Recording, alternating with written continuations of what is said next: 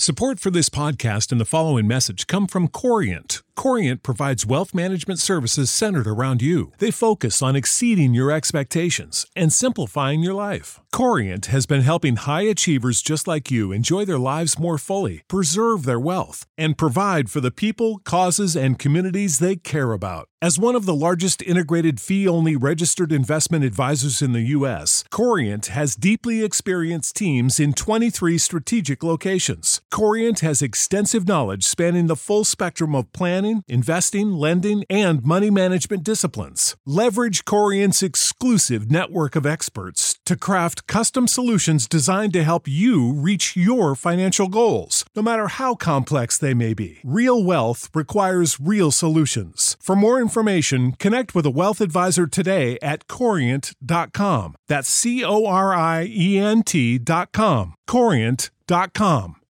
When you need mealtime inspiration, it's worth shopping Kroger, where you'll find over 30,000 mouthwatering choices that excite your inner foodie. And no matter what tasty choice you make, you'll enjoy our everyday low prices, plus extra ways to save, like digital coupons worth over $600 each week. You can also save up to $1 off per gallon at the pump with fuel points. More savings and more inspiring flavors make shopping Kroger worth it every time. Kroger, fresh for everyone. Fuel restrictions apply. This is Wheel Bearings. I'm Dan Roth from Forbes. I'm Rebecca Lindland from Rebecca Drives. And I'm Sam of Blue from Guidehouse Insights. All right. we got to keep changing up the order so that everybody stays engaged and listens. I think that's the way we're going to grow our audience. Okay. Who is it Exactly. this time? Um, let's get to what we're driving. Uh, and Rebecca, you have spoken in such glowing terms about the BMW X3e. I want to know why you love it so much because the last time I was in an X3, I was kind of like, meh. Well, it, it could be a little bit of because it was familiar and like putting on a, a, a favorite pair of old, you know, slippers. I had uh, BMWs for 10 years. I had a Mini first, and then I had two X3s and an X5. And I will say that I, you know, there's things that I really, really loved about it. And I think it just was, a, it was very drama free, Mhm. which I appreciated. So one thing to note is that this was the, the plug-in electric. So it was the X3 uh, E drive, the third, the X Drive 30, I think it's called. X Drive 30E is with uh, is what BMW's exactly. nomenclature is Ugh. so ridiculous. It, it, it is it is ridiculous, only to be surpassed by Mercedes. So so this one gets uh, it has 60 up to 60 miles of electric range and you know on unfortunately i was only able to charge it on a low 110 typical 110 volt which then leads me to say that i really have to see about getting a high speed charger in my house but anyway so i think what i liked about it was that it just it was very familiar for me the ergonomics inside was was easy to get to know things were where I wanted them to be. So, you know, the wireless charging pad was right there, which worked really well. The thing that did not work so well was that stupid gestures thing. Like, I just ended up doing that scene from when Harry met Sally. What are you saying that you fit? You know, and it just. It, so I don't I don't see the value in the gesture and my favorite part was when it would remind me that it was there. oh, the, Like the that I- gestures is it? Yes. yes, like Did you, know, know? so I would I would turn the volume up manually and it'd be like, oh, no, no, you can do that. No. So that, so, eh, you know, it comes with the car, unfortunately, because otherwise I would never pay for something like that. Is it standard equipment? No, it's not. I'm sorry. It's not, it, it comes with part of a package, You which can- I would get, like yeah. heated steering wheel and stuff. So it's the executive package. So uh, you can disable all that stuff too. I don't know. I'm pretty sure you can probably disable the uh, the suggestions too. Because the first time I had a BMW with the gestures, I was very skeptical. I was like, ah, we don't need that. And then I tried it on another one, and I was like, Okay. okay, okay, I get it. But every now and then, you you'll us Italians will I- use our hands, and uh, it'll it'll do something you didn't expect. well, and that's the thing too is I just I feel like it's it's it's a waste of of investment in in R and D. You know, it's one of those like I just don't I don't see what it really adds to the vehicle very much. There was other things I really liked about it. Certainly the acceleration with the eDrive was very good. It seamlessly transitioned from using the when I when I ran out of my e miles, which was you know pretty quickly, uh, it seamlessly transitioned to the gas engine. I actually got almost 35 miles to the gallon. So let me, I, so, which was impressive because I can tell you that my previous X3s got nowhere near that. And that was with a lot of stop and go traffic that was on the highway. It was definitely a combination. So from that standpoint, you're getting really, really good fuel economy with very few compromises, which I very much appreciated. I also really liked the navigation system and the heads up display was very, very useful. So there were things that were really, really good about it. Like I felt like it was that combination, as I said, of like putting on an old pair of slippers that are super comfy and very cozy with some really new, very latest technology. You know, from an exterior standpoint, it's a pretty standard looking BMW. They haven't really pushed the envelope from a design standpoint. But that didn't bother me. Like, you know, I kind of liked being almost anonymous in you know, in a Gen X kind of way. well, well and, and, cer- and, certainly, you know, in, in Greenwich, Connecticut, you know, being in, a, in an X3, you probably would be pretty anonymous. I mean, oh yeah, know. I mean, in yeah. X3 in Greenwich is almost like that's that's the kid's first car when they. Oh, well, exactly. If anything, I was like the oldest X3 driver in the in Greenwich. Yeah. and certainly, you know, getting 35 miles per gallon. Um, you know, is is impressive. You know, especially if you can plug it in. You know, you know, I think it's. Uh, I was just checking the uh, EPA website. You know, it's 18 mile, officially rated 18 miles of, of, electric range. You know, you can do a lot of your daily commuting without using any gas. You know, so and then once you go beyond that, you know, 35 is pretty easy to do.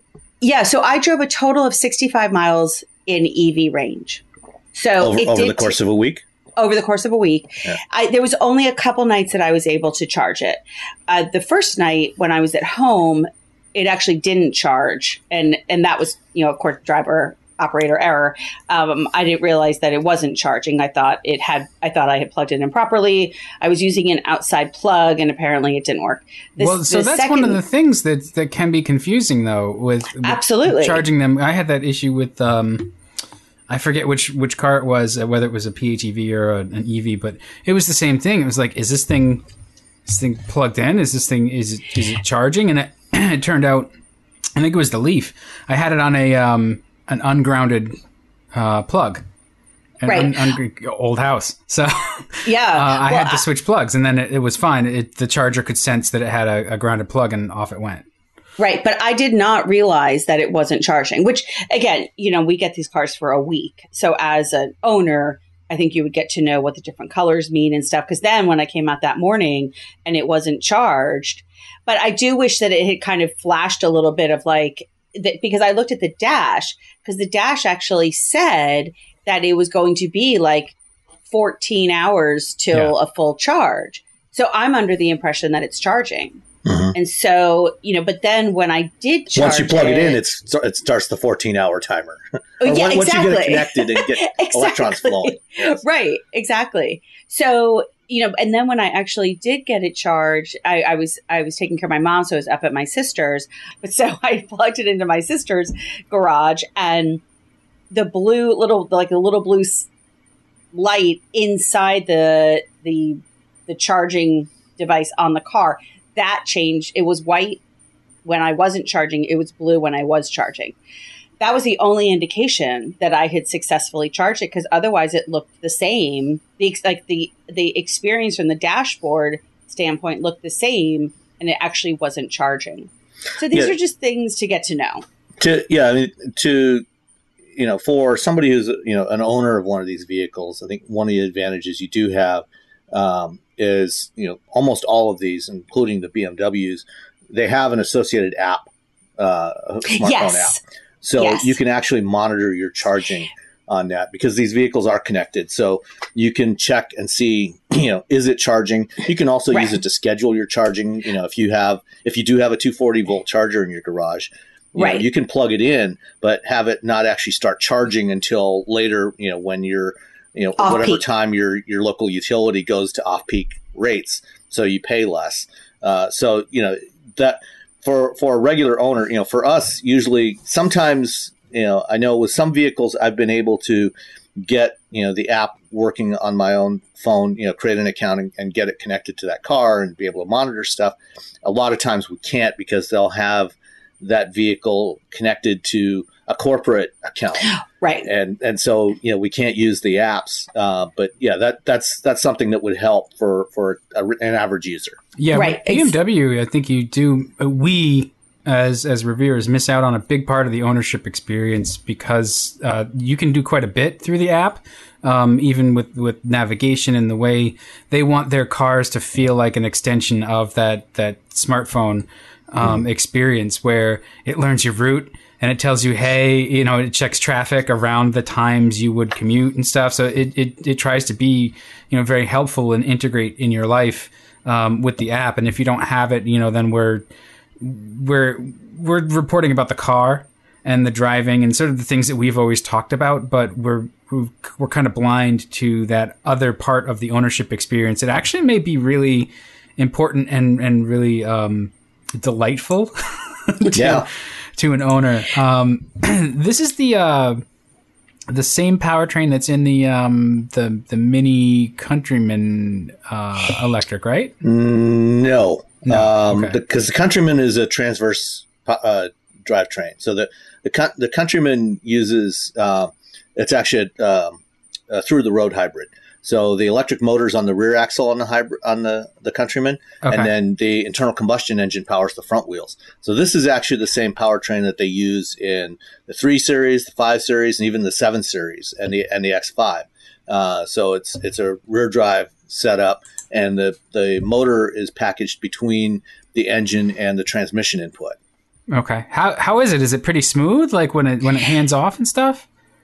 I felt like it was very, very smooth. And I have to apologize. I misspoke at the beginning. It's not 60 miles of range, Sam. As you said, it's 20 miles of range. But I got, um, I drove it for, for a little over 60 miles in EV range. Um, it was very smooth. It, it, was it was a really smooth transition. I didn't really notice it at all.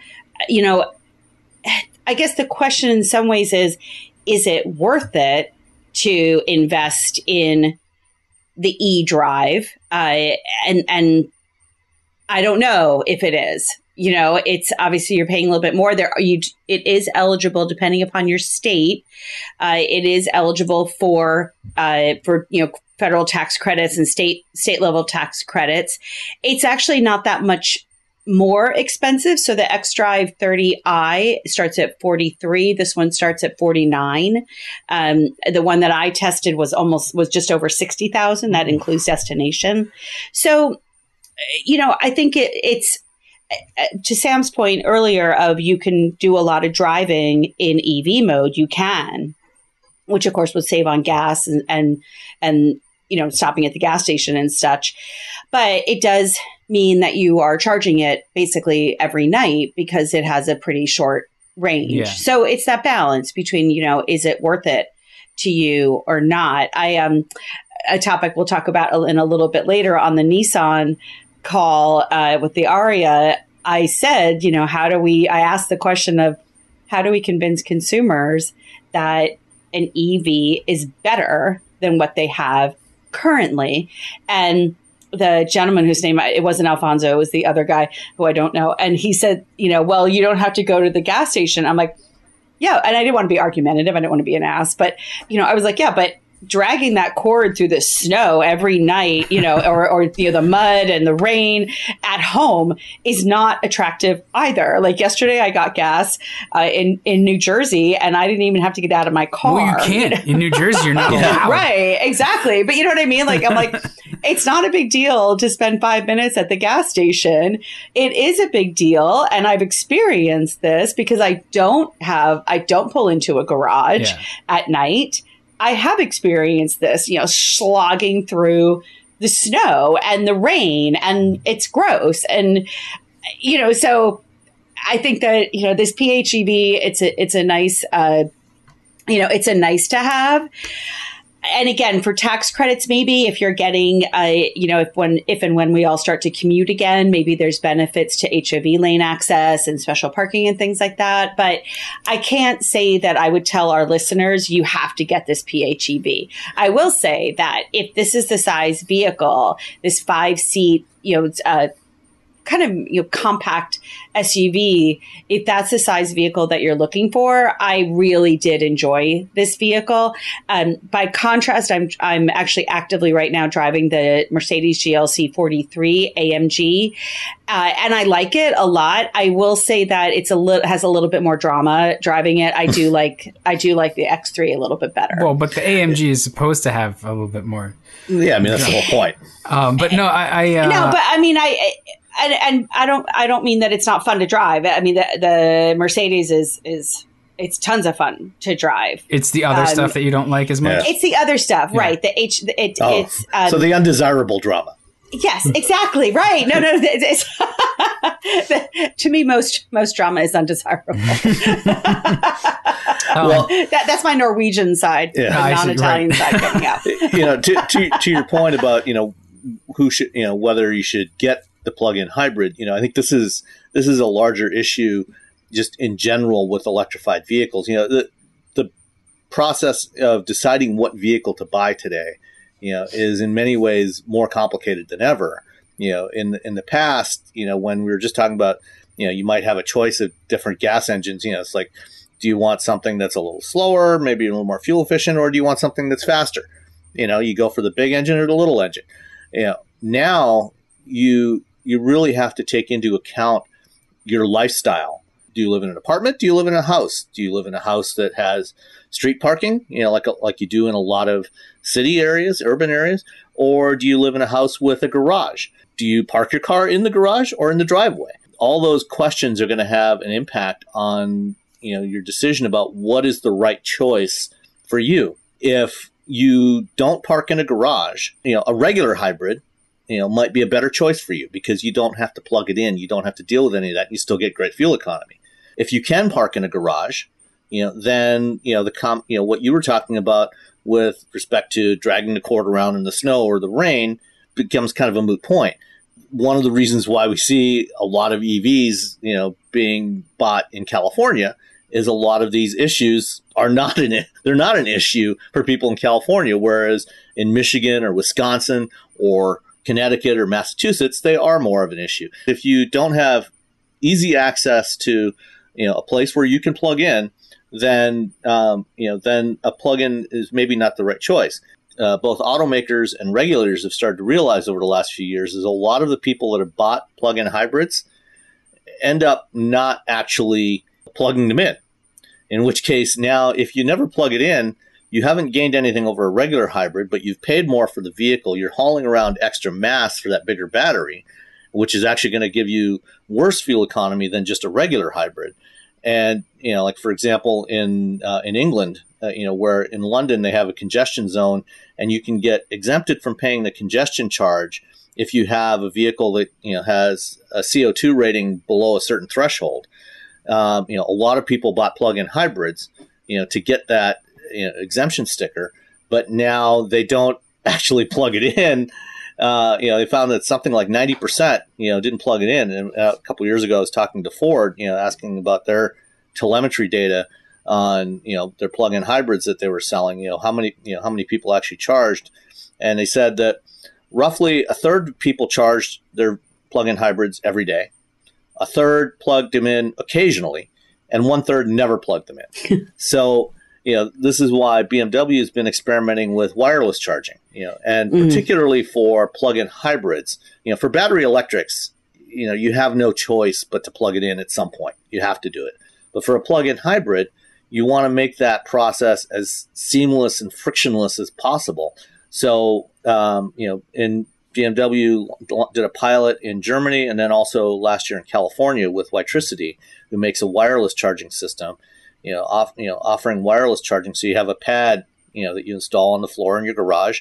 There's another uh, receiver pad that goes on the bottom of the car, and you just pull in over the pad, and it automatically starts charging, and you don't have to mess with a cord or anything. Um, you know, it works, but it's slower than plugging in. But then again, you know, for the size of a battery that's in a plug-in hybrid, you know, it's uh, you know you can usually get a full charge overnight anyway. Uh, but it's also still considerably more expensive. You know, that price is going to come down. You know, so I think you know by you know middle of the decade we'll start seeing wireless charging becoming more readily available, especially for plug-in hybrids. Um, and you know, then then those might become a more popular option. And it also does still require, really, kind of requires a garage. Yeah. Because Not assuming those things can't sit outside. If they can, can, sit outside, you can do it that's fine. outdoors. The pad's pretty flat. You just put it. You know, you can mount it anywhere. And you know, these things are designed to be weatherproof. The price of installing a charger in the home has come down considerably as well. The ChargePoint HomeFlex device is $700 at Home Depot. You know, they're down to $600 in some places. Amazon is working closely with a lot of these uh, companies. Yeah, I've, I've looked around. You can actually find uh, 240 volt chargers for as little as four hundred dollars, Right. and and the you know, and then depending on you know how much uh, electrical work you have to get done, you know, to have a circuit, it could be anywhere from you know three or four hundred dollars, um, or you know if you have a 240 volt circuit in your garage already, then you just plug it in, you're good to go. Um, you know, otherwise it could be anywhere from a few hundred dollars to about a thousand bucks. You know, a lot of utilities will have hmm. rebate programs for chargers. So they will they will give you, you know, 100% rebate on the charger. So you basically get the charger for free. So I'm actually going to be looking into this. I I do have a 220 volt because my solar system runs off of it and it's in the garage. I'm hoping that they don't have to that they can basically fit it on the same wall. But I will document my experience and let our listeners know. You know, back to your question about how to convince buyers that the the hybrid or the electric is the thing to buy. I think uh, when you start to when you do the the calculation of comparing the the cost of of uh, gas versus the the additional cost of the electric car and try to make that sort of pencil out your your you know sort of payback period, it that's bad looking math. Yeah. It- it's it's kind of never going to get there um, over the certain course of normal ownership. But really, I, and this is a really it sounds like an automaker PR statement, but really the the best way to convince somebody about EVs and and uh, PHEVs is just drive one in electric mode. They drive so uh, electric cars drive so well. They're just it's such a different experience. It's really pleasant. Um, I think that makes a, a bigger impact than like, oh yeah, you know, you can run it off batteries for uh, you know most of your driving and stuff. The marketing of EVs has never been accurate in my mind. They they really pushed this as an urban solution, which was a terrible idea because very few, uh, you know, urban people have access to a, Yeah. a charger. I mean, who a- wants a car at all in an urban Oh, oh, oh, right? I mean, they, but again, this is, they based it very much off of a California experience. And, and I, I am biased in that the New York, you know, the New York, Boston cities that I've lived in, uh, tend to not have access to electricity, you know, To to, a- to a plug. You get nothing. Right. yeah. Th- this is this is a great suburban solution, Yeah. and and always has been. It- you know, you take the train into the city, but you drive from your McMansion to your train to the train station, and you go to the same train station because you've got to have a permit for that train station. So you're going to the same place every day, and then taking the train in. That's a great solution. And having charging ports at the train station even would solve a lot of these. You're there, you know, you know you're going to be at the office for 10 hours a day have the ability to charge it at the train station. And, you know, I, when I was on the barriers to electric vehicle deployment, I talked about this. You know, work with some of these companies, local companies, or companies even that are in the city that people are working for. So if you're, you know, working for Bank of America and you're working in the city, have Bank of America sponsor charges at train stations. Yeah. Things like that. Like it's it's a broader scope. Well, yeah, no, well, I think the, the original the original challenge, you know, was you know, urban areas tend to be where you have the worst air quality problems, and oh, so they wanted Yes. to they wanted to replace ICE vehicles with electrics in urban areas because that would address the air quality problem. But you know, it, as you said, it has its own issues because you know where are you going to charge it? Most people that li- if you live in an urban area, you know, odds are you don't have any place, you don't have a dedicated place, or if you do, you probably don't have some place to plug in. And you know, the other the other challenge, of course, was the cost of batteries in the first generation Yes, of EVs was so sure. high that you know you ended up with cars like the Leaf that had a relatively short range, and so again that tended to, to suit the urban environment better, where you didn't need the range. But you know, as as we've learned over the last decade, you know, the ones the the the argument for EVs that really appealed was the performance argument. Yeah. that's what people ended up actually buying, and that's why t- Tesla has been successful. So I have a second vehicle, but I've spent a lot of time Oh talking, goodness. so we'll, we can we can pass on that one. Well, can you at least like uh, give us a, a tease? What what is it? It was it was it's a it's a little Fiat 500X, and it was a riot. oh, It- okay. and it broke my, you know, Fiat obviously is not doing very well. And this thing was just a riot. I mean, it was fun to drive. You zip around in it. You know, it's it's kind of almost old school. I think um, the only the only little bit of a shock to me was first of all the fuel economy was absolutely terrible. yep. So I got I got 22 miles to a gallon in this thing. It's rated for 26. And I wasn't I mean, yeah, I was kind of tossing it around sometimes, but but the other thing too, and But it and wants gonna- to be tossed. well, it does. It does. It wants to be tossed.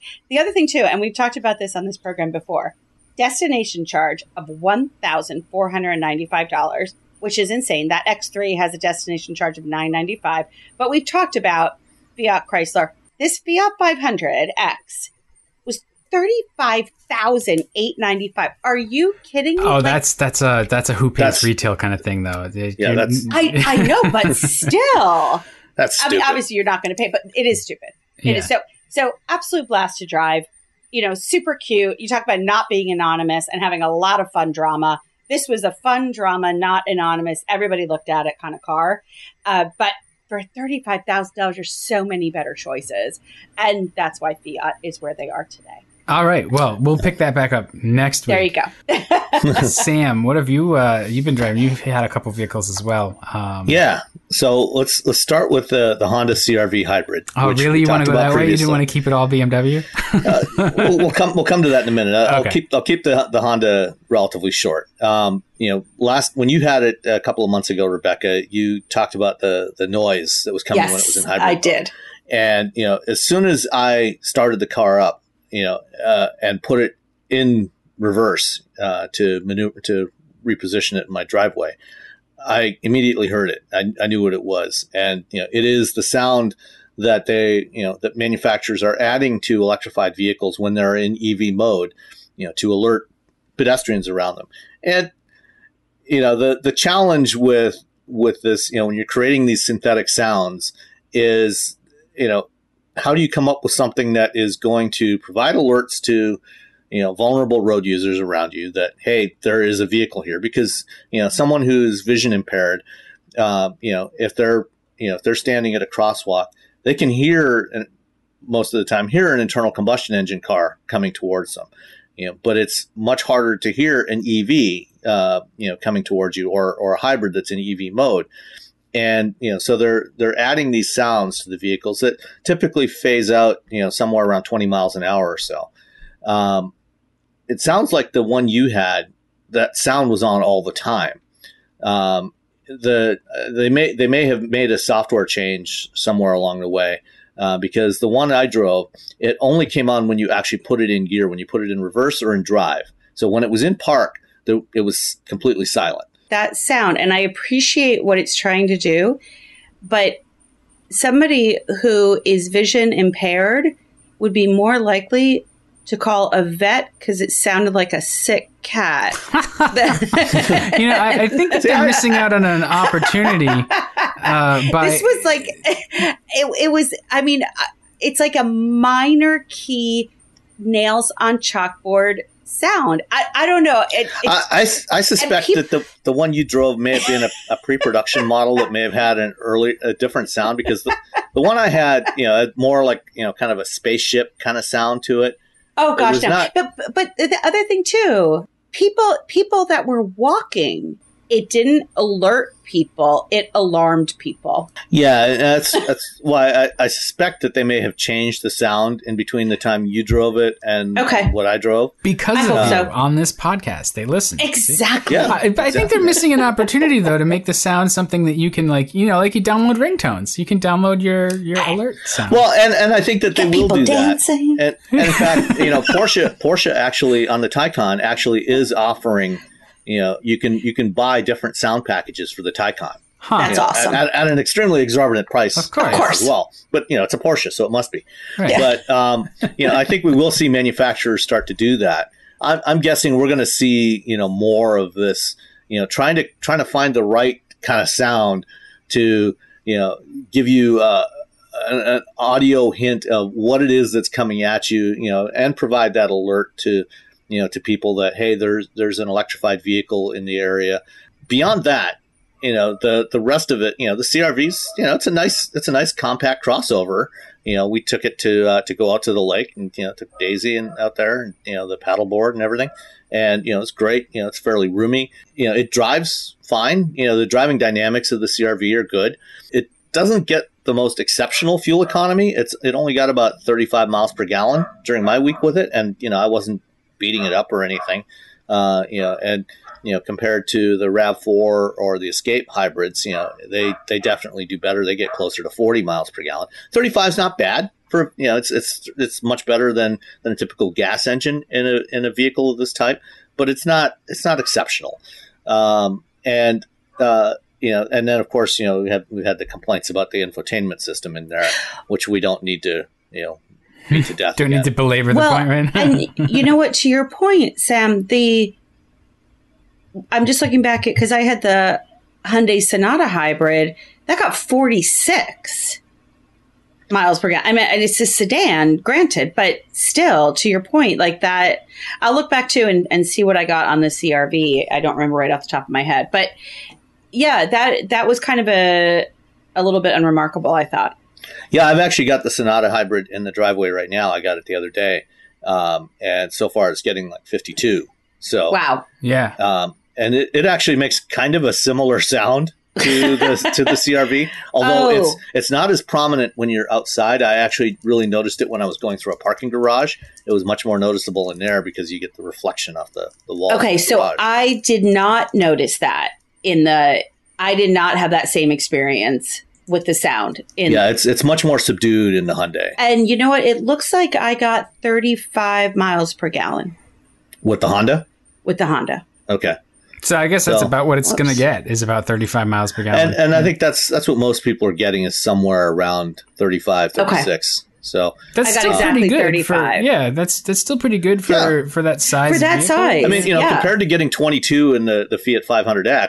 yeah, well, it, no, absolutely. In a much larger vehicle, right? Absolutely, no, for sure. I mean, and a much more useful, and for sure. So yeah, so it looks like that's what that's what I averaged. But the uh, so the class though the um, the RAV4 and uh, the the Escape probably do a little better. Yeah, they get about 40 to 42. Yeah. Um, and I mean, when you think about it, like that is absolutely fantastic because you remember that it was always like the goal was 40 miles per gallon for mm-hmm. cars. Mm-hmm. Like that was a stretch goal. Like, so from that standpoint, it's really impressive when we're talking about these numbers. Yeah, and you know, I mean, even you know, when they were doing the you know the the new CAFE standards, you know, over the past decade, right. when they talked about you know 54 and a half miles per gallon, that 54 and a half mile per gallon threshold, that was actually the unadjusted value. That's based on the old original two cycle system, um, you know, which was always very optimistic number, and that 54 miles per gallon, you know, in terms of the label values that we actually see in real world fuel economy, that actually translates to roughly about 40, 41 miles per gallon real world. So, you know, having these compact crossovers that are actually getting real world 40 miles per gallon today, you know, proves that it, you know, it is very feasible to get, you know, to hit that threshold, you know, in the type of vehicle that most people are buying today, you know, or, or a lot of people are buying today you know it's it's very practical and you're not sacrificing anything in terms of performance you know these these things have you know as good acceleration as you know anything we were driving you know 10 15 20 years ago you know in terms of mainstream vehicles well if anything you know when i had the prius and that that was a little bit more of a compromise. I felt like it. It's still from yeah. a from an overall experience, you know. And and um, yesterday I went to pick up something in New Jersey, and the guy that I bought it from, I posted on my Instagram. The guy that I bought it from had a ten year old Prius with three hundred six thousand miles, or three. I think has three hundred ten thousand miles on it now. Absolutely loves the thing. So it served its purpose, but there's so many other vehicles out there now that aren't compromising and still getting these, you know, just incredibly, incredibly good fuel economy numbers. Right. And and I think that's a you know, that's a big part of why, you know, we've seen this shift. You know, you look at Toyota sales, there's been a shift from Prius um, you know, to other vehicles, you know, particularly the RAV4 hybrid. Uh, you know, the RAV4 hybrid is now Toyota's best-selling hybrid. They sold yes. almost 100,000 last year versus about 67,000 Priuses. You know, and so is that know, what the, Prius is down to? 67,000. Yeah, yeah wow. the, the, you know the Prius um, wow. you know has has been hit in two directions. You know, the people who were early adopters who are really green enthusiasts, you know, that were Prius owners, a lot of them have gone to EVs and then mm-hmm. you know the rest you know that just you know wanted something with better fuel economy they've they've shifted over to other hybrids you know that are you know more along that are less weird looking for one thing but you know that offer other other capabilities you know like what you have in a crossover where you know you're in most cases you're not giving up that much in terms of fuel economy relative to a Prius you know you have 50 miles per gallon versus 40 42 but you know once you get past about 35 you know, 35 to 40 miles per gallon, you know, because when you look at the actual fuel consumption, how much, how many gallons of gas you're using per, per mile or per 100 miles, that number starts to decrease. You know, it, it's, it's an inverse relationship. And I can include an article,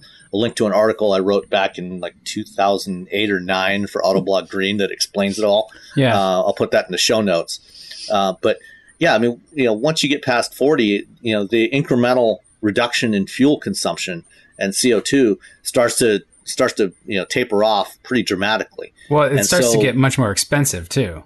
Yeah, so the difference between 40 miles per gallon and 50 miles per gallon in terms of your environmental impact is actually very small. Um, especially you know given you know for the average number of miles that you know typical consumers drive of 12 to 15,000 miles a year. So Anyway, I think that's enough about the the, the, the CRV. Um, the the other one I had was the BMW 840i, which consumed you know, and, quite a bit more fuel. Well, more, yes, but not as bad as you might think.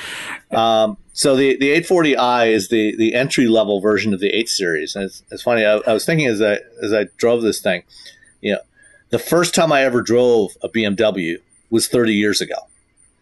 Um, you know, when uh, when I was in my first job after college, working at GM, working at the GM Proving Grounds on ABS for for what was then Delco Moraine, and you know GM had uh, a fleet of competitive vehicles uh, that they used for benchmarking, and you know at the time you know they had somewhere between 150 and 200 vehicles you know in the fleet you know around uh, mostly mostly around Michigan, but in other areas as well.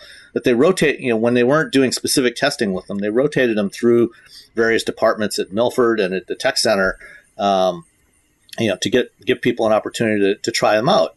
and the first BMW I ever drove was an 850i, the the original eight series, oh. you know, which debuted happened to have debuted that year. So, what did they think that that was competitive with?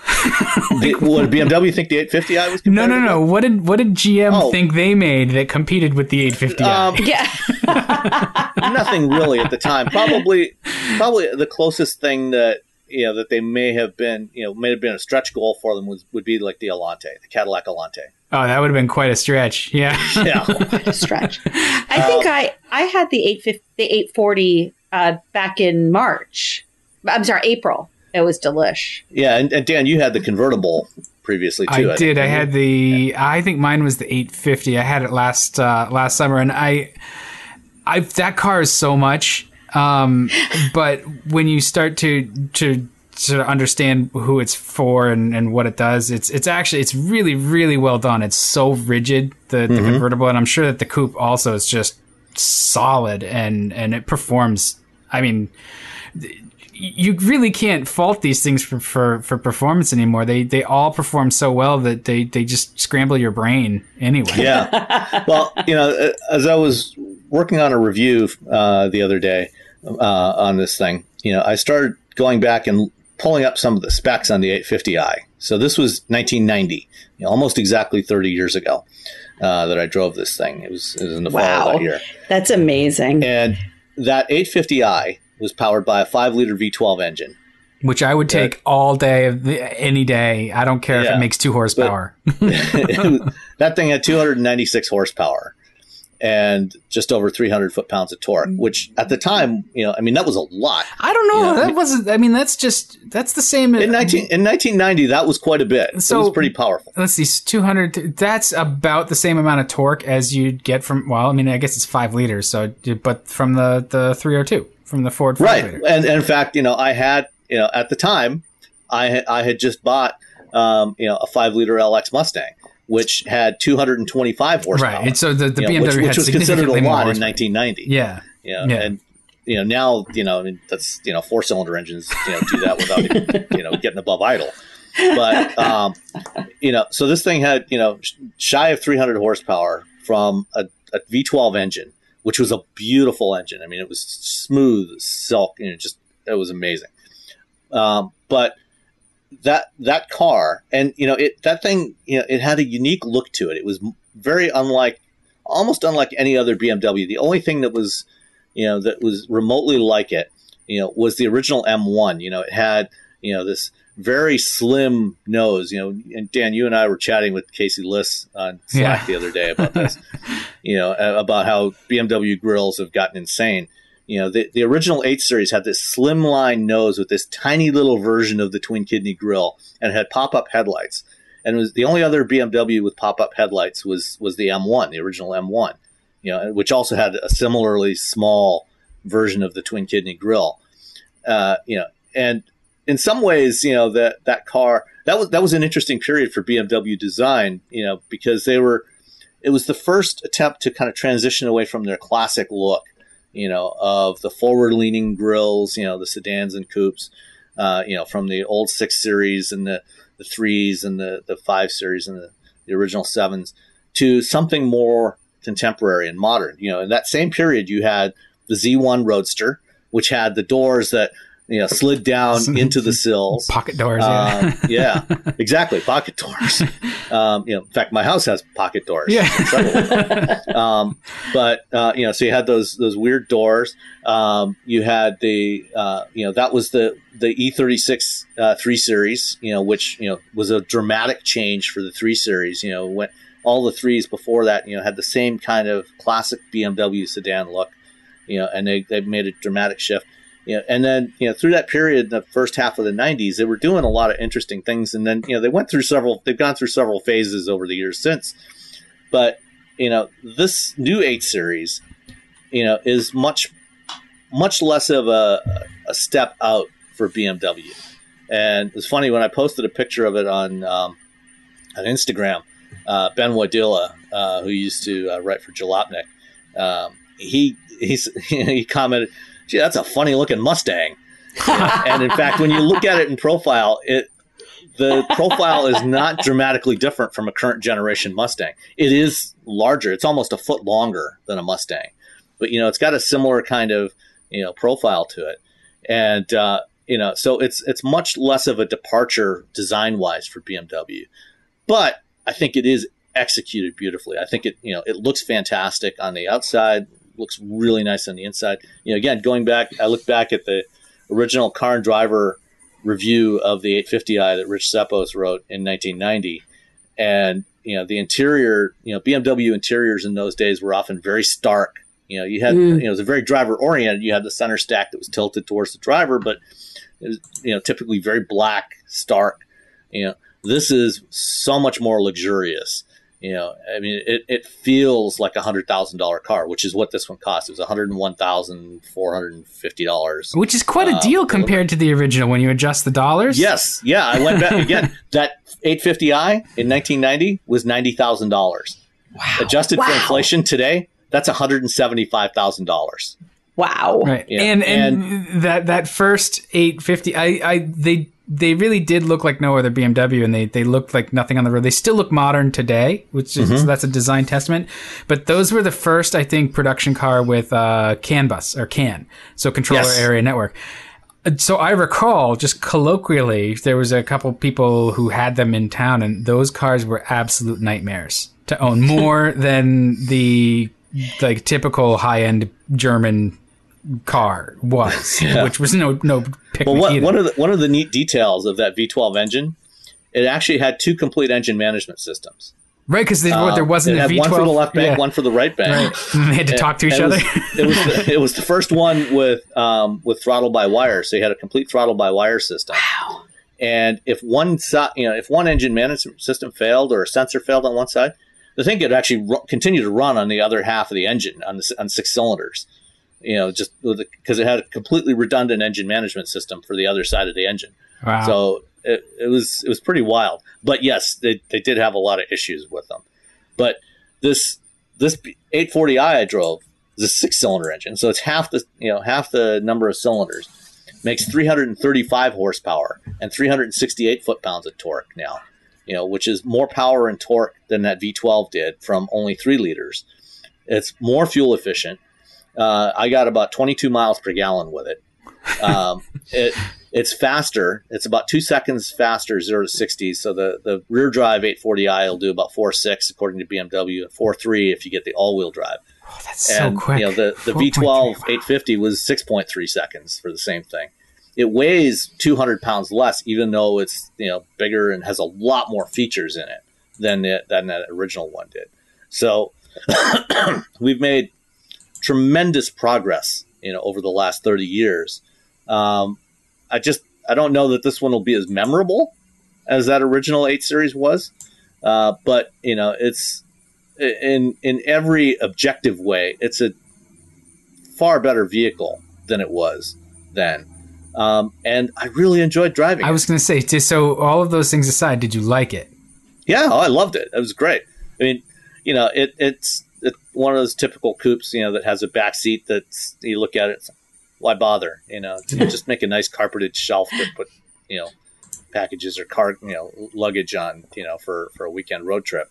But you know, uh, other than that, you know, the the rest of it is great. I didn't bother, you know, I didn't bother turning off the gesture control or, or trying to use it. You know, it's, it's, it's stupid. But you know, the rest of it, you know, it just worked great.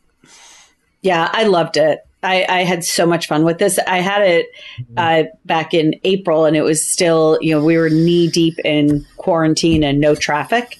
So I remember driving it across the Tappan Zee Bridge here, uh, and just being able to fly. Well, that's the new Tappan Zee too. So it's like you just look down, and you're like, "Holy crap, I'm doing 120." Oh my gosh, it's so true. Yeah. And it just was such a cool, again, like that, you know, that sort of classic BMW, really the ultimate driving machine. It continues to be that. And, and I loved it. And the interior, I had the black and red interior. The interior was just to die for. And I, the, the gesture control, I, I was able to pretty much just ignore it. Uh, but I like the dial that they have in there. Mm-hmm. I think it's really easy to use. It's funny. I was just looking back at my pictures, and I actually don't have my fuel economy, unfortunately. But I don't think it was terrible. You know, I, I, I, didn't remember thinking it was like, wow, that was bad. But mine tapped out at a hundred thousand, just over a hundred thousand and some change. But yeah, yeah. I mean, even, even, if you get the the M8 competition coupe, you know that yeah. one's priced at 146, which is still less than you know the adjusted price of the 850, it's, and it's a far faster car. You know, yeah. Yes. A much yeah. higher performance car. And that's like, yeah. I, I, remember the with the 850. So the 850 has the twin turbo V8, right? I, mm-hmm. I, yeah. So performance was with, without question impressive. Um, it sounded good. It was quick. I mean, that it's for, for that sort of competitive set. Like, what does it compete with? It competes with like the Mercedes SL. Um, yeah, Mercedes, you know, the Mercedes S Class Coupe you know, and convertible. You know, the SL is a two seater. The, the S Class Coupe, I think, is more the direct competitor for this one. Um, and you know, maybe you know the uh, the Lexus LC. The Lexus You know, LC, really, I was you know, kind of, yeah. kind of these these grand touring coupes that are you know fairly relatively high performance, um, but really more for you know luxury. You know, to to go you know go long distances at high speeds. You know, with a partner. You know, I- as I could be opposed down to with being that. a sports car. Yeah. Yeah. I- GTs are where it's at. Oh, absolutely, they're they're Yeah. fantastic. So cool. I'd have a hard time choosing, I think, between the BMW and the and the the Lexus. Um, the, L- Oh, the LC is really the, well done. The, the L, the L, I love the LC. the LC is great. It, Rebecca's like, I mean, nope. the LC, you know, it, it drives so well, and that en- that V8 engine sounds so good. yeah. I do like a Mercedes. I don't know. I, you know what? I'm just gonna have to try them all. Exactly. Yeah, Uh, all right. What'd you drive? So uh, I went completely different. It's been Truckville up here, um, so which has been fantastic for all the home improvement. Um, but this week it's a 2020 Ford F350 Platinum with the, Wow. uh, with the 6.7 liter Power Stroke. So so that's It's- probably more expensive than the uh, BMW I know, right? How much was that thing? it's 80, um, roughly 80. Oh, really? Yeah, so it- bargain. It's it, yeah, it surprised me. It's not quite as expensive as I thought it would be, and that's even with like the six hundred dollars of for the the white metallic paint, where it looks it looks sharp. It's a it's a good looking truck. Uh, it's clearly super capable uh, in a way that I'm not going to be able to really evaluate. But one of the things I did notice about it was even as an F350, it doesn't ride offensively stiff. So you you could you know if you if you had a need to to daily it, I I guess. um, it, it, Hey, you'd be surprised how many people actually do. it's it's. I mean the the six point seven liter Power Stroke is like hugely powerful. It's it's very well behaved. You know, it's it's, it, it's not like the old diesels, and I think that's been pretty much what we've said about diesels for a long time now. It's just like it. It starts up pretty quick. There's no waiting for it to glow. It it uh, is pretty smooth. It's got enough of the diesel sound so you, you feel like you bought the big rig. Uh, the Platinum has a nice interior, and this isn't even the top trim level of uh, F series truck. I've, I've there's there's another one above this. Oh, I think there, uh, there's limited. Is limited above platinum or below platinum? I can't remember. Keep talking. I'll look it up. Yeah, it's not the top trim. Uh, it's it's I think it's like second to the second to the top, and you know it's a crew cab. I, I don't know how many configurations this is available in, but this is this is the crew cab with I think the six and a half foot bed and the 160 inch wheelbase. So it's it's big. It's it's a long truck, but it's not quite as gargantuan as uh, some of them can get. So it it will fit, I think, in most uh, most places that you you wanted to to go, uh, in most garages. Um, and it's it's a nice luxurious place to be. I will say, you know, Ford Ford is really leaning hard into trucks. Uh, and they're doing a great job at it. You know, this is a very well thought out truck just all of the the setup for for towing and the features with the the camera so that you can um, hook the trailer and stuff. And then uh, I think the uh, the the the pro trailer backup assist I wanted to get the words right um, will help you because that's always the thing right? When you're trying to back up a trailer and figure out which way do I turn the wheel to make the back of the trailer go and you end up all crossed up. So they've harnessed the technology to to help you with that. And you know, it's a it's it's a it's a lot of money, but it's not as much as I thought it would be. And when you're talking about buying something for a business, it it really you know the the money becomes somewhat less of an issue because you can you can write it down a bit. So there's there's some of that accounting that you can help you out. Well, I mean, what what they you know typically these will be leased. Yeah, Yeah, well, and so leasing, I mean, you just basically Yeah. fix your cost and, and off you go. Um, And then you lease another one and another one. Um, but the capability is clearly there. If you want to ride around in pretty comfortable environment and also need the thing to actually put its shoulder to the work, uh, this is, you know, that class of truck. COVID has us all kind of stir crazy. I'm like, we let's get it, let's get a travel trailer, let's go, let's get one of these things. Yeah. um, and this th- like this is a lovely way to to travel that way. So again, like you know, horse people have uh, lots of dough and they pull horse trailers. This would pull the hell out of a horse trailer very Oh, yeah. comfortably. So, uh, as you were talking, you know, I looked it up. The F three fifty is available, you know, as a regular cab, super cab, or crew cab Right. with two box lengths, six and three quarter feet and eight feet, and the option of single rear wheel or dual rear wheel. Right. So this is a single. Five different wheelbase combinations. it's a lot you know ford ford does trucks really like they are they are the truck company and I, i'm i know i'm on record as like not being the hugest ford truck fan but uh, most of that griping is the sort of materials and um, the design of the interior. Um, the materials themselves are pretty good, but I just look at it and I'm like, even for eighty thousand dollars, this is a forty thousand dollar truck in interior. You know, they've dressed it up with some real metal and you know, little leather on top of the dash and stuff. It just, again, you should go sit in one and see what you think. Uh, because there's that's open to debate about taste and sort of impressions interior wise. But I just I feel like it's too expensive to feel so cheap. They've tried, and it's comfy and it's quiet and it's it's a nice place to be. But uh, I just you know that's really the only thing I can gripe about. The truck itself, Ford trucks are just as competitive. I think as just about everything else. Um, so it comes down to to preference. Um, so if you've got And you know, it's, to drop, it's not unusual for truck owners to accumulate multiple hundreds of thousands of miles on these things. Yeah, yeah, and uh, look, if you want to do three hundred thousand miles, don't you want to do it in comfort? Um, and and so that's that's uh, it's a pretty good argument, and the, the cab is huge, so it's really like it's two thirds of an expedition. Yeah, So Wow. I mean, if, if you want an expedition with a, a big bed and a, an eight foot bed on the back, you know, so you can bring bring your you know your four by eight sheets of plywood home, you know, without having to invade the the passenger space. There you go. Is some of the compromise on the interior in the name of durability? Uh, maybe. Um, I think what it is is you know they've got a hard thing to do, right? They've got the F Series interior goes from the I don't know twenty two thousand, twenty four thousand dollar XL F one fifty XL all the way up to the the platinum. You know that's the or, Yeah. or whatever's above it. I you know the King Ranch. The, yeah, the the, lim- the limited uh, is only available on the F four fifty, and that's the top trim. That's Okay. the one that goes up to hundred grand.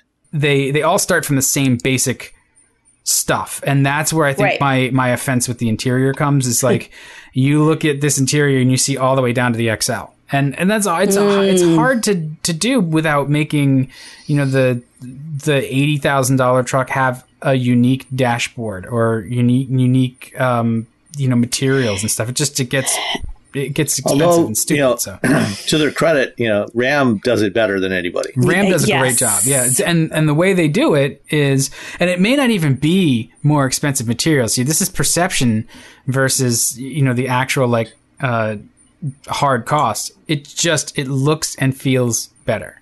You, trucks is is one of the most competitive segments and um I think if you want if you want to really feel like a valued customer and that the company is really listening to you, go buy a truck. Because they, Yeah. like, yes. they pay attention to those those folks and they uh, they really offer you tr- all kinds of stuff to make your life easy if you have a job to do that involves a truck and and I No, you're right. I, I Well, quite like it I remember a few years ago, you know, um, hearing that for the F series, there were Ford had about roughly 14 million buildable combinations for the F series. Gosh, that's insane. Yeah, and if, if you if you add up all the permutations of the different variants, the different trim levels, the different colors, cabs, bed lengths, you know, single wheel, dual wheel, you know, all all all that different stuff. Yeah, it's around 14 million, and I think it might actually be more now because there's actually more engine options now. yeah yeah I mean they even have like a PTO option. Yeah. I mean, it's, it's, and I will say uh, this is a great segue because um, it seems like the Bronco has broken the Ford build and price site quite a bit. Like, I keep getting the like the little Bronco splash screen. So you know what? Let's let's just say like if you want a truck and you like Fords, the F F three fifty Platinum is a really nice one and it's not as expensive as I thought. Even with the diesel, it's a ten thousand dollar option. So this truck is about 70 grand without the diesel, which is, it seems like Wow. a, a decent, you know, in terms of fancy pickups, that's not terrible. Yeah, Yeah. no, it's super duty. Yeah, that's that's not bad. Uh, so the Bronco uh, has finally broken cover, and there's a lot to the Bronco and the Bronco Sport, and uh, so there's two doors, four doors, um, compact, more soft roader than off roader. Although I'm sure the Bronco Sport can hold its own. I, I mean, you guys were in the uh, in the presentation that seemed like it had just like high point after high point after high point. My Twitter was like on fire with with all the Bronco news. Um, it seems like it was it's kind of worth the wait. It seems like they've done a really comprehensive job. Yeah, I mean, you know, the, the thing I wrote in in my write up on Forbes about the particularly the the Bronco, uh, the the bigger Bronco, the midsize Bronco, is you know what Ford has done. It's interesting, you know, in the past year they've done this twice now.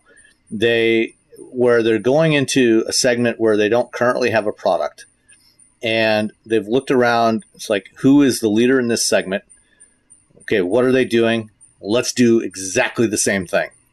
You know, they did this with the Mach E. They, you know, they copied, um, you know, the Tesla playbook for the Mach E in almost every way. You know, and then add, you know, a few few details of their own. You know, that that things that you know they're supposedly good at.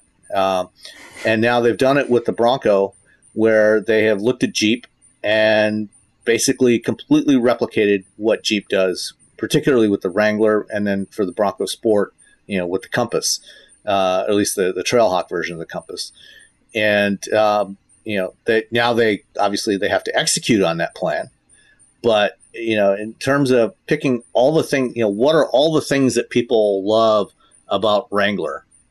Let's do all of that, you know, and and you know they've done that, you know, they, and they've you know they've added on top of that, you know, built in some really neat details that you know Wrangler doesn't do right now. Things like, you know, on a Wrangler you can remove all the doors, remove the roof. You know, you get soft top and hard top versions. You know, there's two door and four door. You know, on the Bronco you have all that. Plus, with a Wrangler, when you take off the doors, there's nowhere to stash them inside the vehicle. You either have to leave them at home, or you know, one of the things they mentioned, you know, that people do, um, you know, during the presentation was, you know, Wrangler drivers will drive up to the trailhead, they'll take off the doors, and they'll chain them to a tree near the trailhead, Yeah. you know, and then pick them up on the way out. You know, um, with the Bronco, you know, you can. There's actually space in the back to the doors are frameless. The windows are frameless, uh, unlike on the Wrangler where you've got you know full metal frame around the, the windows. So you know the doors are much you know smaller; they're you know half the size, and you can actually stash them in the back, you know, in the cargo area of the Bronco. And they you know you, they even have sleeves that you can stick the doors in so you don't scratch them. You know, so you sli- stick them in the sleeve, stash them in the back, and you take them with you. You don't have to leave anything behind. Little details like that, and the the handles that are on the the cor- the front corners of the fenders. You know, there's these little these loops that you know are both that serve multiple purposes. Um, you know, they talked about the design. You know, and it, it draws on the original Bronco, but doesn't. It's not a you know like a really retro design. Um, you know, and so you've got the raised ridges along the edge of the front fenders, which helps with being able to see where are the corners of the vehicle. Which you know, when you're maneuvering in tight places, that's really important. Uh, and then they have these these handles on right on the front corners, which are you know kind of your spotter guides. You know, uh, but they're also they can be used. You know, when you've got a canoe or a kayak tied to the roof, you can that's your tie down point for those. So instead of wrapping the cords or the, the rope, you know, around, you know, over the edge and tying it to the bumper like you would with a Wrangler, you tie it right to that, you know, so you're not, you don't have the, the tie downs, you know, or the, you know, the restraints, you know, rubbing against the paint. Uh, you know, so just a lot of little details like that, which I thought were really cool. They did a lot of emotional solutions. Mhm. You know, there's a lot of those like you get you are like, oh, this is really great. This makes me feel good because I can just take care of my doors or things like that. Quickly, uh, you know, with with just a, a, it was very very thoughtful. There's a lot of thoughtful details in it, and I love the fact that it just it looks like it's supposed to look. You know, like when you unveiled it, you're like, oh, good, that's what it's supposed to look like. there was that sense of that of meticulous attention to history uh, without repeating it. You know, it, it moved the design forward. I mean, it's it's almost cartoonish, but not in that FJ, you know, in the Toyota FJ Yeah. Cruiser sort of look. It just was restrained enough. You know, they often talk about like in the studio, in the design studio, where you go over a clay model and you kind of go over it one more time. You smooth out, maybe you just, you know, you take one thing away. And I think that there was a lot of very thoughtful restraint in the design of this to just pull it back from being cartoonish. Yeah, and it's they. I like that they've done their own spin on things too. You know, the the Ford uh, solution for the the half doors with the, the actually the, like the hole in the middle. Um, Right. I think that's that's really clever, and it, it makes you sort of look twice. Um, and the, yeah, it's- it's hard to argue that the styling is um, anything other than eye catching. Uh, and and the styling has some of the the features that are going to continue to sort of remind you that like hey they were they really thought about this like the, the peaks on the fenders so you know where the the edges of the car are. That's that's pretty uh smart thinking. Um so i wonder though like is this is this another product like the wrangler like you talk about uh busboys and billionaires? Yes. is this going to expand the market or is it only going to just consume some of the wrangler's sales Mm, that's a really, really good question. Um, I don't know. I mean, it's. It, I think. I think we could see some some incremental growth.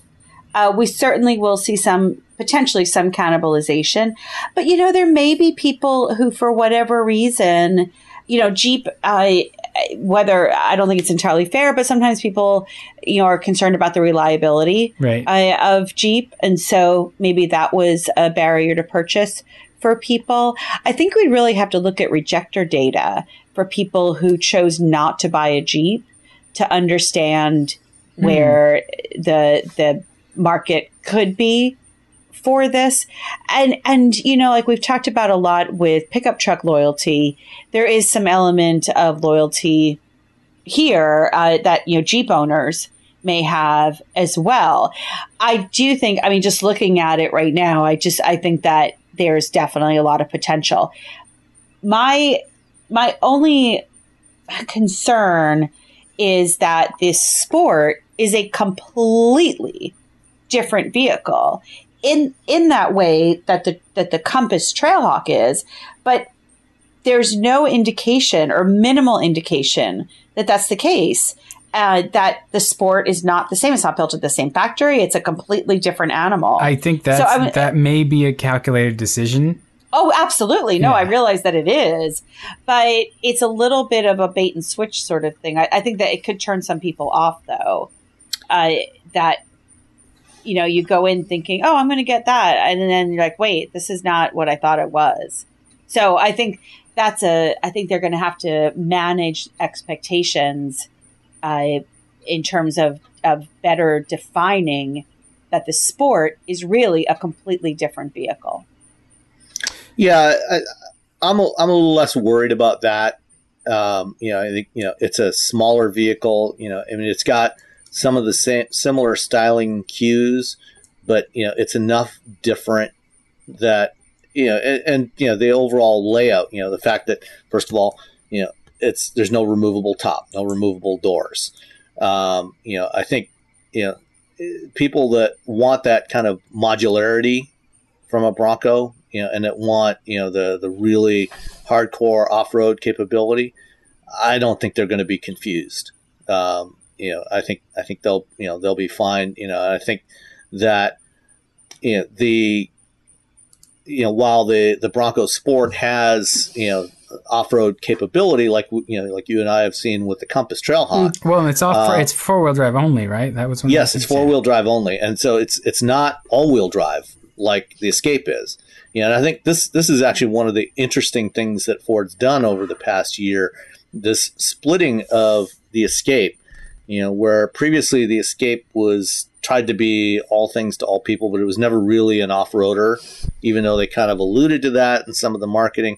It was never really that off road vehicle. And they, they distinctly moved the current generation Escape towards more of, you know, the urban suburban commuter vehicle and, you know, split that platform now. So you've got the sport, which, you know, Escape is all wheel drive, you know, which, you know, is part time, you know, you know, automatic. This is a four wheel drive vehicle you know, it's full time four wheel drive. It unlike the the Jeep, it doesn't have a two speed transfer case, but you know, I think most people probably never use that in a Compass anyway. Um, yeah, so I think I think that there's enough differentiation there that people are going to be less confused by well, it. You know, I mean, I, t- uh, I was on a panel and and with somebody who had been who had seen she had, she had been able to go to the all of the the event that they had down in Maryland, and she said, "I." She didn't actually, and this is somebody in the field, you know, a journalist in the field. She said, "I have to tell you that I have access to all the marketing materials, and I didn't realize that it wasn't built at the same plant. That it wasn't. It really was not related at all. So, you know, and and other and so I don't know. I just I feel like there I'm, I'm a, it's not going to be a barrier per se, but I do think that there, I would have liked to have seen more, def, more uh, differentiation between the two models, like Jeep has done with the mm-hmm. Compass and the Wrangler. That's yeah, just, no, just, no it's, it's, it's, a re- it's reasonable. I mean, you know, and it, we won't know for sure until they actually start selling them and see yes. how people respond to it.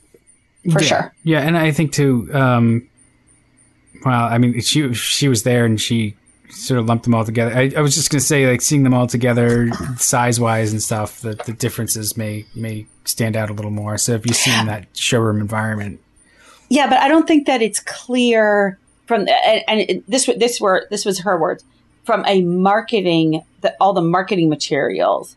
It's not clear that this is a different platform, a different plant, a yeah. different animal altogether. Well, I mean, I think like as a marketer, um, I wouldn't want that to be clear. Because yeah. yeah, you're, you're launching the Bronco brand. Yeah. from a consumer, I would. Well, so what you're trying to do though, as a marketer, is you're trying to get the Bronco brand launched and say, look, we have a Bronco for you. If you if you want to do the Jeep thing, look, there's the Bronco four door, two door. Cool. Um, oh, you you'd like a little bit more of this or that, or you don't care so much about the removable doors, something a little bit more manageable or, or, or less burly, check out the Bronco Sport. You know, it still right. has the Bronco flavor. So I can I can see it. I totally understand that it is confusing and that may they be off putting. Um, so I like like any other launch, right? It comes down to how good the dealers do. yes, it does. Yes, it does. We'll see. Um, but yeah, but I think they did a great job overall, though. Yeah, I agree. I agree, and it's really interesting to hear the feedback that that um, it's not not necessarily clear like that because we get so focused on details. It's, it's, it's so easy for us sometimes to, to lose sight of like what it appears like out, out in the right. world. And to the average consumer, you know, I don't think they in general really care where it's built or what platform it's on. It's you know, it's like, what am I going to use this thing for? Which one has the capabilities that I need? No, no uh, that's not what I'm saying though. That's not the priority. The priority to me is that the consumer understands what they're really buying. That these are two that these are two very very different products. Yeah.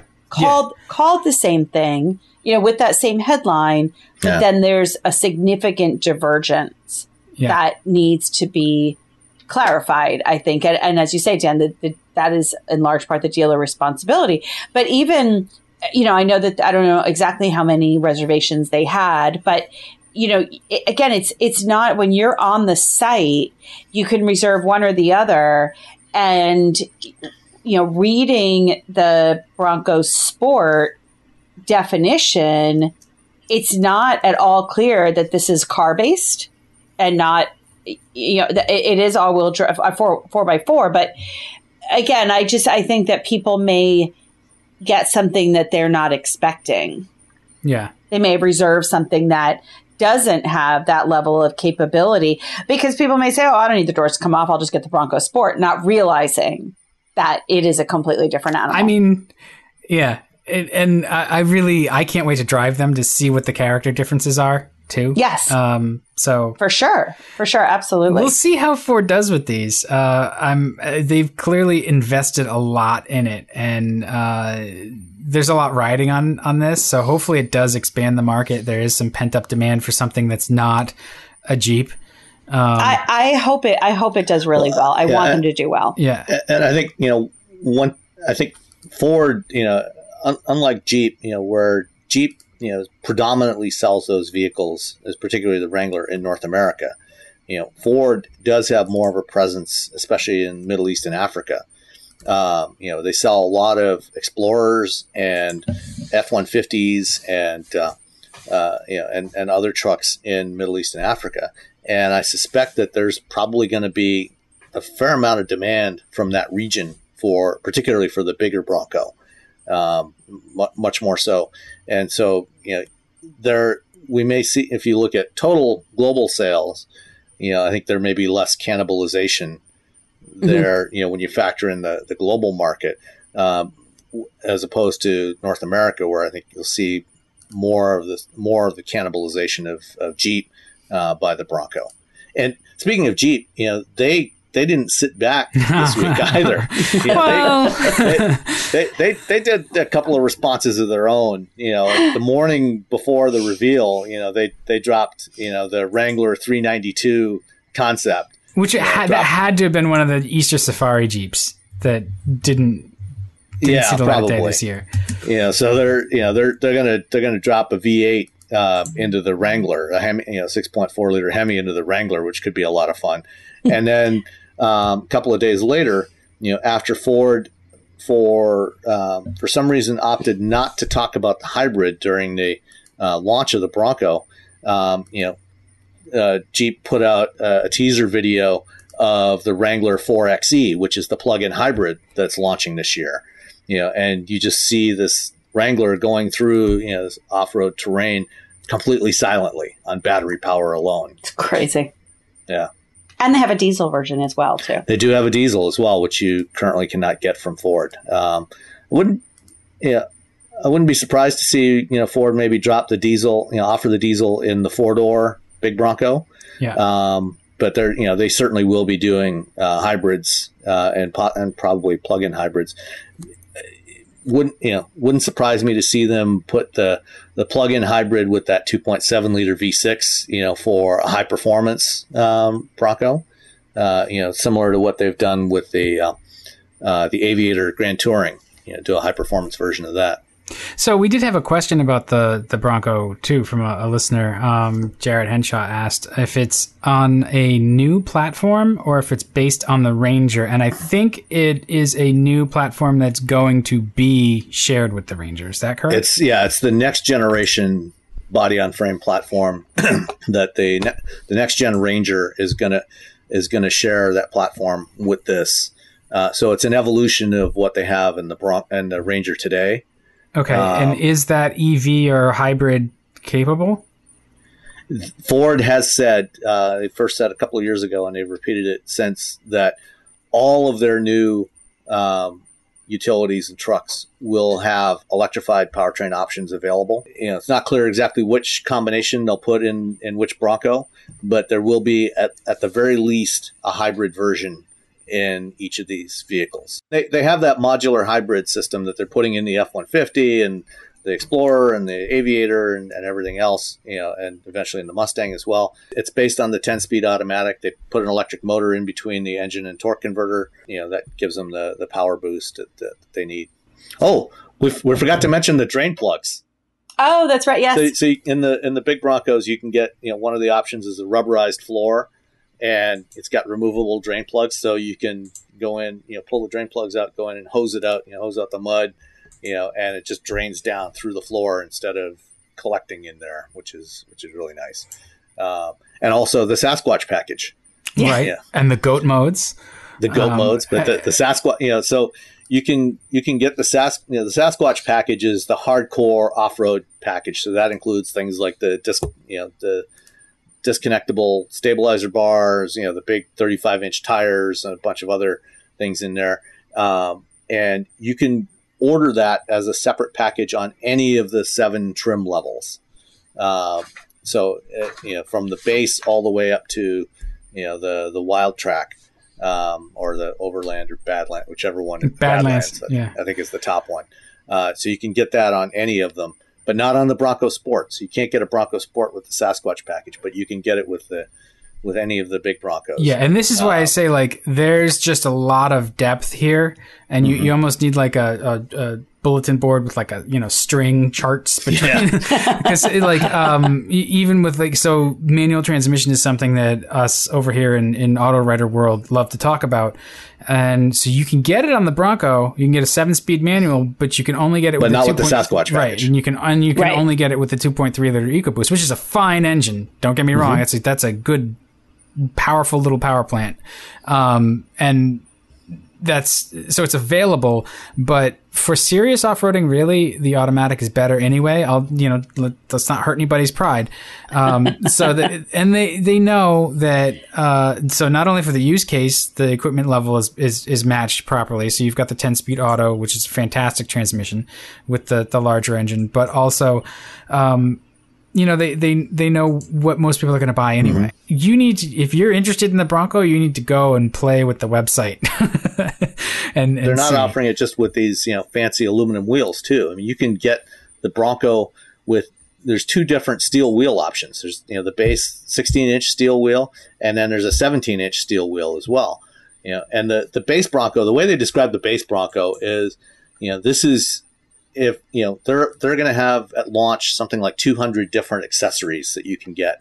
You know, both from factory accessories and and from third you know, aftermarket uh, partners.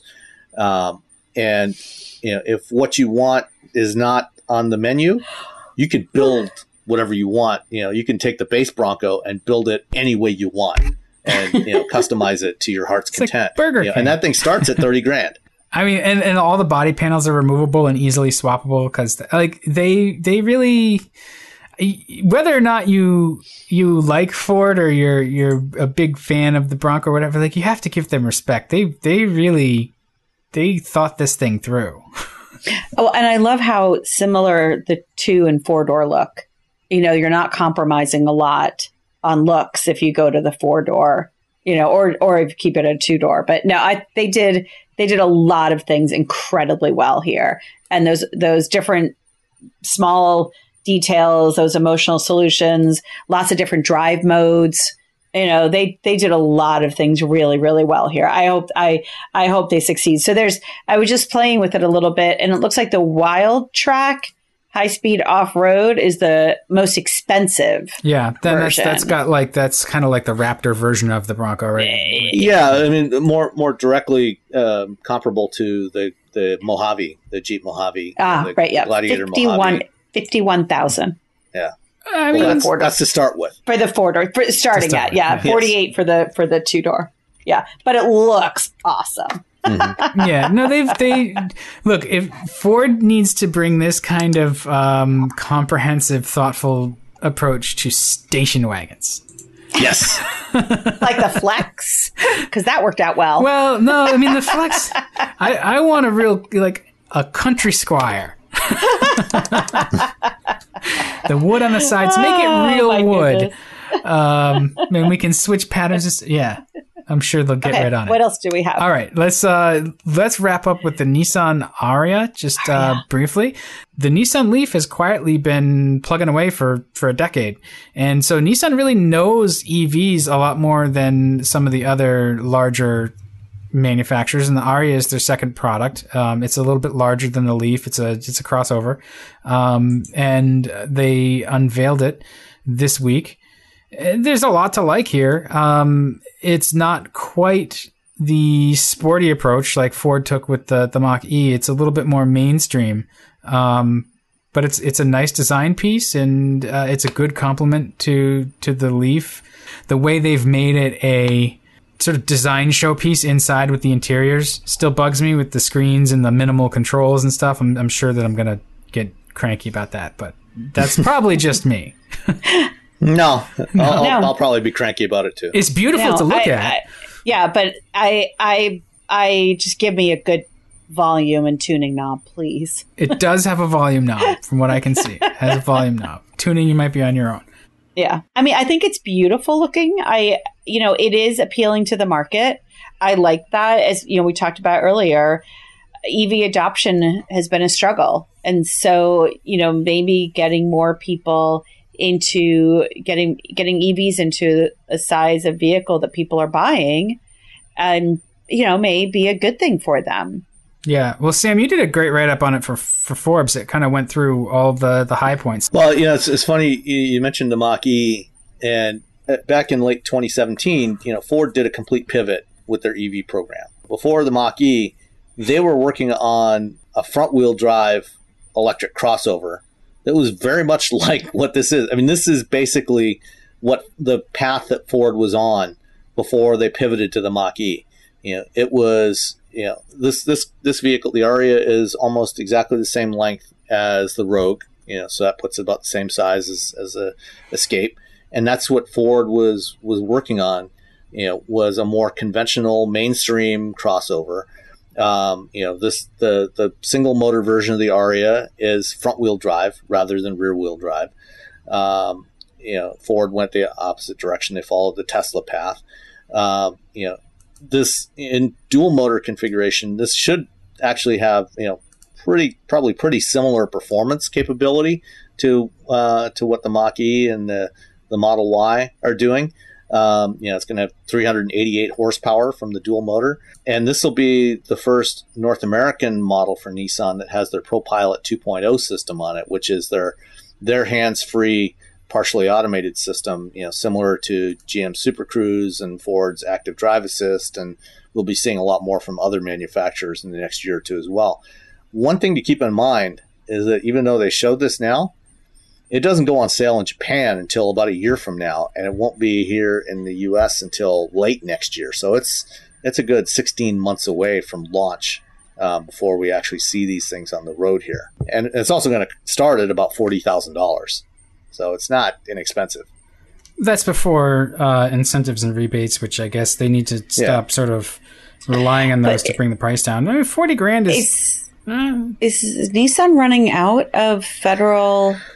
As of the end of as as of the end of June, they were at about one hundred and forty five thousand sales. Oh, so they're halfway through. Is it 300 or two, is it 200 or 300? It's, two, it's 200,000. It's 200,000. Okay. at the, at the, pace that they're selling Leafs, yeah. um, they, they probably won't hit 200,000 before early 2022. Uh, right. Okay, um, but so so at least through the end of 2022, you'll be able to get, if not the full 7,500, at least a partial rebate. Right, because it starts trailing off when the when the manufacturer hits 200,000. Yeah, it's they start uh, trailing off that $7,500 rebate. Yeah. At least for now. I mean, who knows what's going to happen? Maybe we could uh, we could extend those rebates, perhaps. Maybe we'll see. Is the Ariya going to get here before the model? Oh, I guess the Model Y is kind of already. The Model Y is here. Yeah. yeah. you can buy them now. There's there's plenty yeah, of them in inventory. But there's a, those are very different buyers, though. You think so? Yeah, yeah because the, uh, work, the work that we did in Saudi showed a very different profile for somebody who buys buys a Tesla versus somebody who buys a Nissan. I guess that makes sense. Yeah, I'm just trying to think like if you want an EV in this sort of size and form factor, it doesn't matter. Brand doesn't matter as much as sort of like what's available, but I, I guess brand matters. brand still matters. yeah. Um, I, I like it quite Certainly, I, I, think it probably matters a lot when you're talking about Nissan versus Tesla. You know, I think I think people that really want a Tesla are going to buy a Tesla. They're not even going to consider a Nissan. But you know, when you start looking at the broader audience, I think you know of people that you know want to move to an EV, you know, you know, people that buy Rogues or RAV4s or Escapes today, you know, and they want to move to an EV, and it, they're going to look at that and you know maybe see some of the issues that Tesla's had, you know, the fact that there's no dealers and it's tough to get service, and you know maybe they'll say, okay, well, you know, let's let's give this Nissan a shot. Yeah, well, and this is also like, is this going to be shared with the other alliance members? Yeah, the platform is a new dedicated EV platform that was developed by the alliance, and it will be used for other vehicles from Nissan, Renault, and Mitsubishi. Okay. Oh, see, so Mitsubishi it has some of the sort of oldest, most uh, antique kind of uh, PHEV stuff on the on the market now, like with the Outlander PHEV, which I, I think is it's probably their their best, most saleable product. Um, this could be a shot in the arm for them, where they're just Oh, suffering in the market. So, yeah. Um, all right, it would be cool to see well, that, where that reminds me of one other thing that that's changing with this. Um, you know, right today Nissan and Mitsubishi are the only two brands that sell plug-in vehicles in North America with CHAdeMO charging connectors for DC fast oh, charging. That's right. The um, the Ariya is at least for North America and Europe is switching to uh, CCS. Um, they uh, apparently will continue with CHAdeMO for now, although it sounds like the call that you were on, Rebecca. It sounds like they said that they're going to keep CHAdeMO in Japan. I was on a call with um, Nissan's new chief operating officer, and the implication there that he, you know, from what he said was that it sounds like they might be going CCS across the board. Uh, so, so I was on a later call, and I think they may have corrected him because Okay. he very distinctly said that CHAdeMO is continuing in Japan, Okay. CCS in Europe and the U.S. yeah, 'Cause I remembered, I remembered reading you that that CHAdeMO for CCS Right. charging, and then somebody asked him about it. Yeah, so you know, CHAdeMO's more established in in the Japanese market. You know, they they acknowledge that you know CCS is you know while CHAdeMO had an earlier you know head start in North America with with the Leaf, um, the um, you know CCS has been taking over. Everyone else is using CCS, and the the network of CCS DC fast charging is growing much faster um, than CHAdeMO. Uh, and and it also supports higher charging speeds. So this is going to have support for up to 130 kilowatts charging. The Leaf Plus can do um, 100 kilowatts now, although it, it's the car is capable of 100 kilowatts, but um, the fastest, pretty much the fastest CHAdeMO chargers you'll find in the U.S. are 50 kilowatts. I think it's going to be really, really pleasant to to to drive, to own, to operate. Because I I was really impressed with the Leaf Plus. Um, I just thought it was just really really well done, uh, and it was just so normal. You know, it's it, like we were talking about before. Like, just you got to drive an EV to to experience have, like have that experience. It was just it didn't matter that it was an EV. It just did everything I needed to do, and there was no compromise. You know, it's just Right. other than having to fill it up with electricity. for sure. Do we, we want to mention still that the new the new drug that's on the market, oh, Stellantis? Oh, that's right. yes.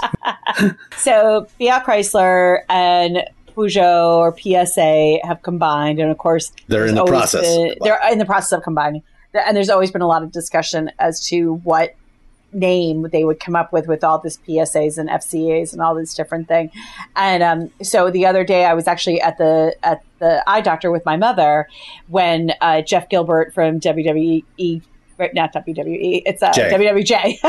WWE is in here. it's a little different. You see him on the top rope. Can't, can't imagine Jeff standing on the top rope. WWJ sends me a text and says, "Hey, can I call you in five minutes to get your reaction? If, and if you haven't seen the name, uh, don't look." All right, this is interesting.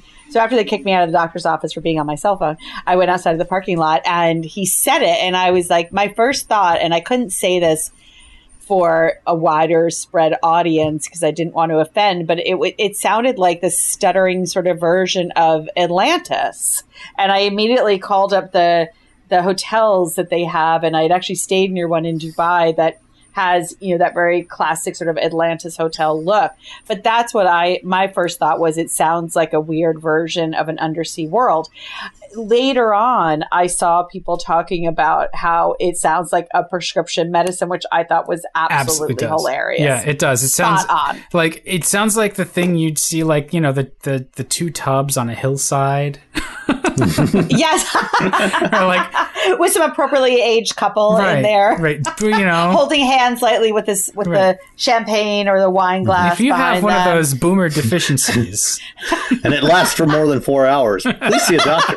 Right? So, yeah, I don't know where they where did they come up with Stellantis? Have they explained like what the it's Latin. Yeah, it's there's Latin. yeah, there's there's a meaning to it. it's Um, Latin? What is it supposed to mean? Bad name? I, no, Jeff said that the press release was so flowery he couldn't even really read it.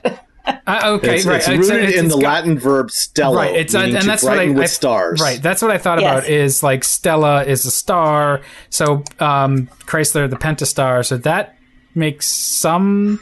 Okay, and, maybe. and, but and the I- DS brand uses kind of a star kind of logo.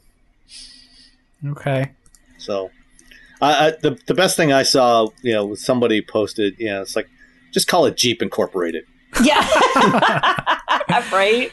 uh, well, no, then there'll be no parent organization for Jeep to kill. Jeep, Jeep Jeep is the parasite that kills whatever It's- organization it's embedded in. Yeah, it's, Oh it's, my this is the curse of. Jeep. Um, yeah, I, I don't know. Like, I, I think uh, we should we should get the uh, we should do a dramatic reading with music of the press release. I think that's a good idea. Exactly. Um, we'll, we'll leave that to you to do Okay. post production. I'll, I'll do it then. please. Um, I'm making a note now because I oh just my gosh. I I mean, some some names like make sense. Like, uh, although you gotta admit, like Daimler Chrysler was sort of blunt, and Fiat Chrysler also sort of blunt. Like, uh, uh, yeah, all right, we know what you are, but um, so I, I think that now they're they're trying to bring them both together, maybe versus But like the amount of money that was spent, because you know that they hired some schmancy, fancy, you know, market, Branding na- com- branding name, you know, branding company. The amount of money that was spent, and that went. Everyone in the room went, "Oh yes, please." This is like when the Aztek got approved for production. Somebody must have been paid off. Like, I would see Aztek. So yeah, I didn't mean to open up a whole. no, no, no. I just like I, I think that that was one of those cars that like it was a great idea. It was clearly it was a really good idea because like that's what the whole market is now. Their execution sucked on that, and Well, and, and rebranding from PSA, FCA, or FCA, PSA is a good idea. The execution on this sucked. yeah, that's true. Okay, To your that's- point. I mean, you just you don't want to have just a string of random letters as a, as a company name. Well, and somebody pointed out, you know, it's better than Alphabet. And I'm like, okay, I get that, but Alphabet was like, it, it, it's sort of like just whatever. This Stellantis, it, it does it, it does make it sound like something that should come with warning. Well, so you know what? Our job as uh, journalists is to use Stellantis as little as possible if we hate it that much. um, we can talk about it uh, certainly when they report sales or uh, you know profits and stuff at the corporate level. Stellantis, it is. But then when we're talking about brands, the brands are, are what makes the company anyway. So we're I still mean, going to talk the, about the reality is, you know, most people don't talk about PSA either. They talk about Peugeot or Citroen or DS. You know, yeah. So maybe we can maybe we can just sort of bury the name. I like it. It's a good yeah, idea. well, I mean, the, the the the parent company of FCA has a name too that nobody knows. Uh, what, what's what's the Agnelli family's holding company name? Um, see that it's exactly. Oh. You know, so we'll we'll forget about Stellantis anyway. Once once Yeah. the once the actual merger closes sometime next year, you know, we'll all forget about it except for the quarterly reports. And and we don't know what they're going to be on the stock exchange, right? What they'll be, what the, the J symbol. E P. G-E-P. As well, they Truly, that's what they should do. they should absolutely. That's funny. They could have just called it Stella. Stella. There you go. I mean, Probably you probably couldn't get a trademark on that though. See, Yeah. this is one of the problems. Is you know that Yeah, that's they have true. to they have to have something that they can actually get a trademark on. So that's why they have to come up with these stupid names or or weird spellings for existing words like Yes. infinity with an I. Yes, But think, yeah, you're right. Think about the the brand campaign you could run for that. Like you could introduce the whole company. You could just license that clip from On the Waterfront. I mean, oh. Stella. right? It's perfect. exactly. All right, I'm I'm I'm done giving away free ideas. So you have to pay me for more. you can reach him at Dan at wheelbearings.media. Right, exactly. and we'll we'll split it three ways because it's uh, it's collaborative here. Um, so all right, well, good. I think that is uh, podcast 155. And if there's anything you guys want to talk about, feel free to hit us up. You know where to find us. And in the meantime, we'll keep an eye on things and uh, we'll, we'll, come back with our own things to, to chat about Thanks. next time. Thanks, All everyone. Bye. Bye.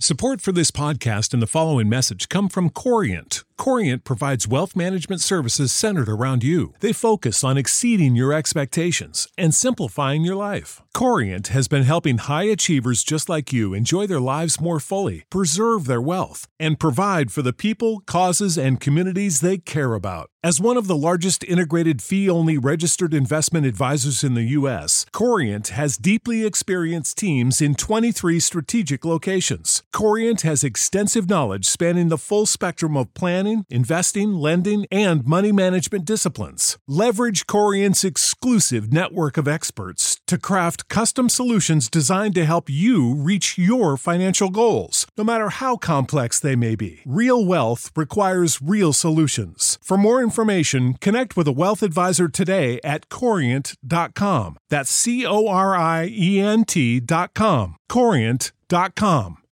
When you need mealtime inspiration, it's worth shopping Kroger, where you'll find over 30,000 mouthwatering choices that excite your inner foodie. And no matter what tasty choice you make, you'll enjoy our everyday low prices, plus extra ways to save, like digital coupons worth over $600 each week. You can also save up to $1 off per gallon at the pump with fuel points. More savings and more inspiring flavors make shopping Kroger worth it every time. Kroger, fresh for everyone. Fuel restrictions apply.